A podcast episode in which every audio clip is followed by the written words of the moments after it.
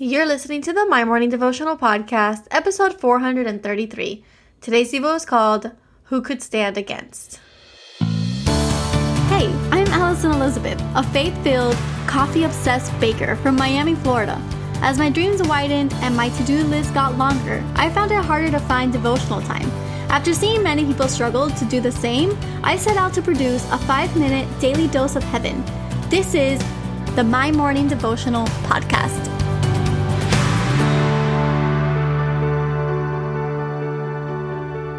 Good morning, everybody. Happy Wednesday. Welcome back to another episode of the My Morning Devotional Podcast. If today is your first day tuning in, I just wanted to say hi and introduce you to myself and this show. My name is Ali, and what we do here is pray together every day, Monday through Friday. And for everybody else who tunes back in every single day, welcome back. I hope that you had a beautiful Tuesday, and I thank you for making this a part of your morning routine or a part of your daily routine, even if you listen to it in the afternoon or even right before you go to to bed. I thank you for prioritizing the five minutes and joining me on the journey of prayer. Now, I just wanted to preface that it, we have been together for 433 episodes. I haven't mentioned it in a while, but I started this journey to help keep myself accountable for my personal prayers. And along the way, I decided to record them in audio format, start a podcast, and lo and behold, it has grown immensely, and I just could not thank you guys enough for praying with me day in and day out. We are celebrating over 700,000 downloads, which to me is 700,000 prayers, and I just, it's it's a lot to take in just because you would never realize how much people need prayer every single day. And I am honored to just play a small part in that. And I encourage you to continue your prayer time once these episodes are over. Just continue to pray in your worship or in your journaling or in your Bible time. So I thank you for joining me and let's get on with today's devotional. So we're reading out of Romans chapter 8 verse 31 and it says, "What then shall we say in response to these things? If God is for us, who can be against us?" And it's one of my favorite verses and a very popular one indeed and one that we actually haven't done. So I wanted to really dissect that today because it got me thinking when I was driving home from um, my boyfriend's house yesterday. I, I went over to see him and his mom, and so on the way home, I felt this overwhelming sense of peace and it got me thinking about the valley that I have just finished walking through. And if you were with me in, in December, you would know what I'm talking about. But essentially, I had a really, really rough season this past December, and it's something that I've been battling in my family for the last 10 years. My father suffers from a narcotic addiction, and today he's actually in a Christian organization, and we are just praying that in the next 18 months, his life will erratically change.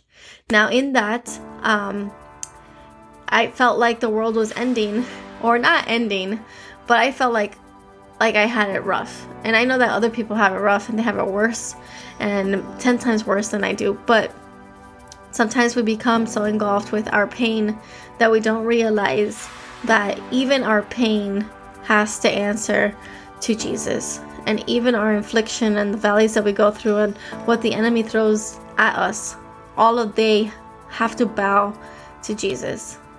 It says, If God is for us, who could stand against us? So it's a, a reminder that there is no power on earth that can outdo God. Nothing. There is nothing that can hurt us. And I know that we ask that question, how is it possible? Because you don't understand the pain that I've walked. And I understand, and I know that life is hard. But the Bible says that we will have trouble.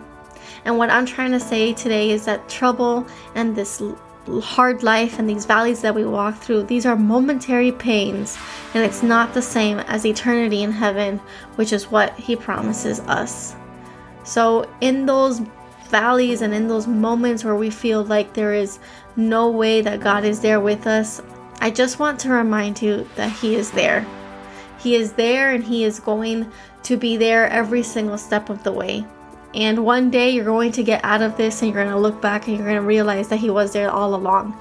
And you're going to bask in the joy of the present and you're going to bask in the blessing and you're going to be stressless. So, right now we're so full of stress in the society and I just pray that we all have this moment in which we feel the abundance of peace, We feel the abundance of joy, and we feel like all of the worry of the world has been lifted. He promises to give us strength to help us go through these valleys. He promises to give us peace. He promises to give us joy. But we just have to trust Him. We have to trust Him in knowing that there is no one that can stand against us because He is for us. He loves us and He wants the best for us. So, the prayer for today Father God, today we lift all who are broken, all of those who are going through a tough season, those of us who suffer from anxiety or from worry, from the doubt or depression. Lord, we give you any power that we've given more authority than it deserves. We know that you are the greatest. We know that you are ever present. We know that if those things come at us, there is still nothing that can be against us because you are greater. You are our lifeline. You are our biggest blessing. You are our greatest friend. We love you with absolutely everything in us, and we ask this all in your holy name. Amen. So there you have it, your five minute daily dose of heaven. Thank you for tuning in today. I pray these devotionals empower you to take on your day. Make sure to follow the My Morning Devotional account on Instagram at My Morning Devo. There you will find quick links to subscribe to our podcast and the written devotionals. Until tomorrow, I pray that not only your latte is strong, but your love for Jesus is stronger.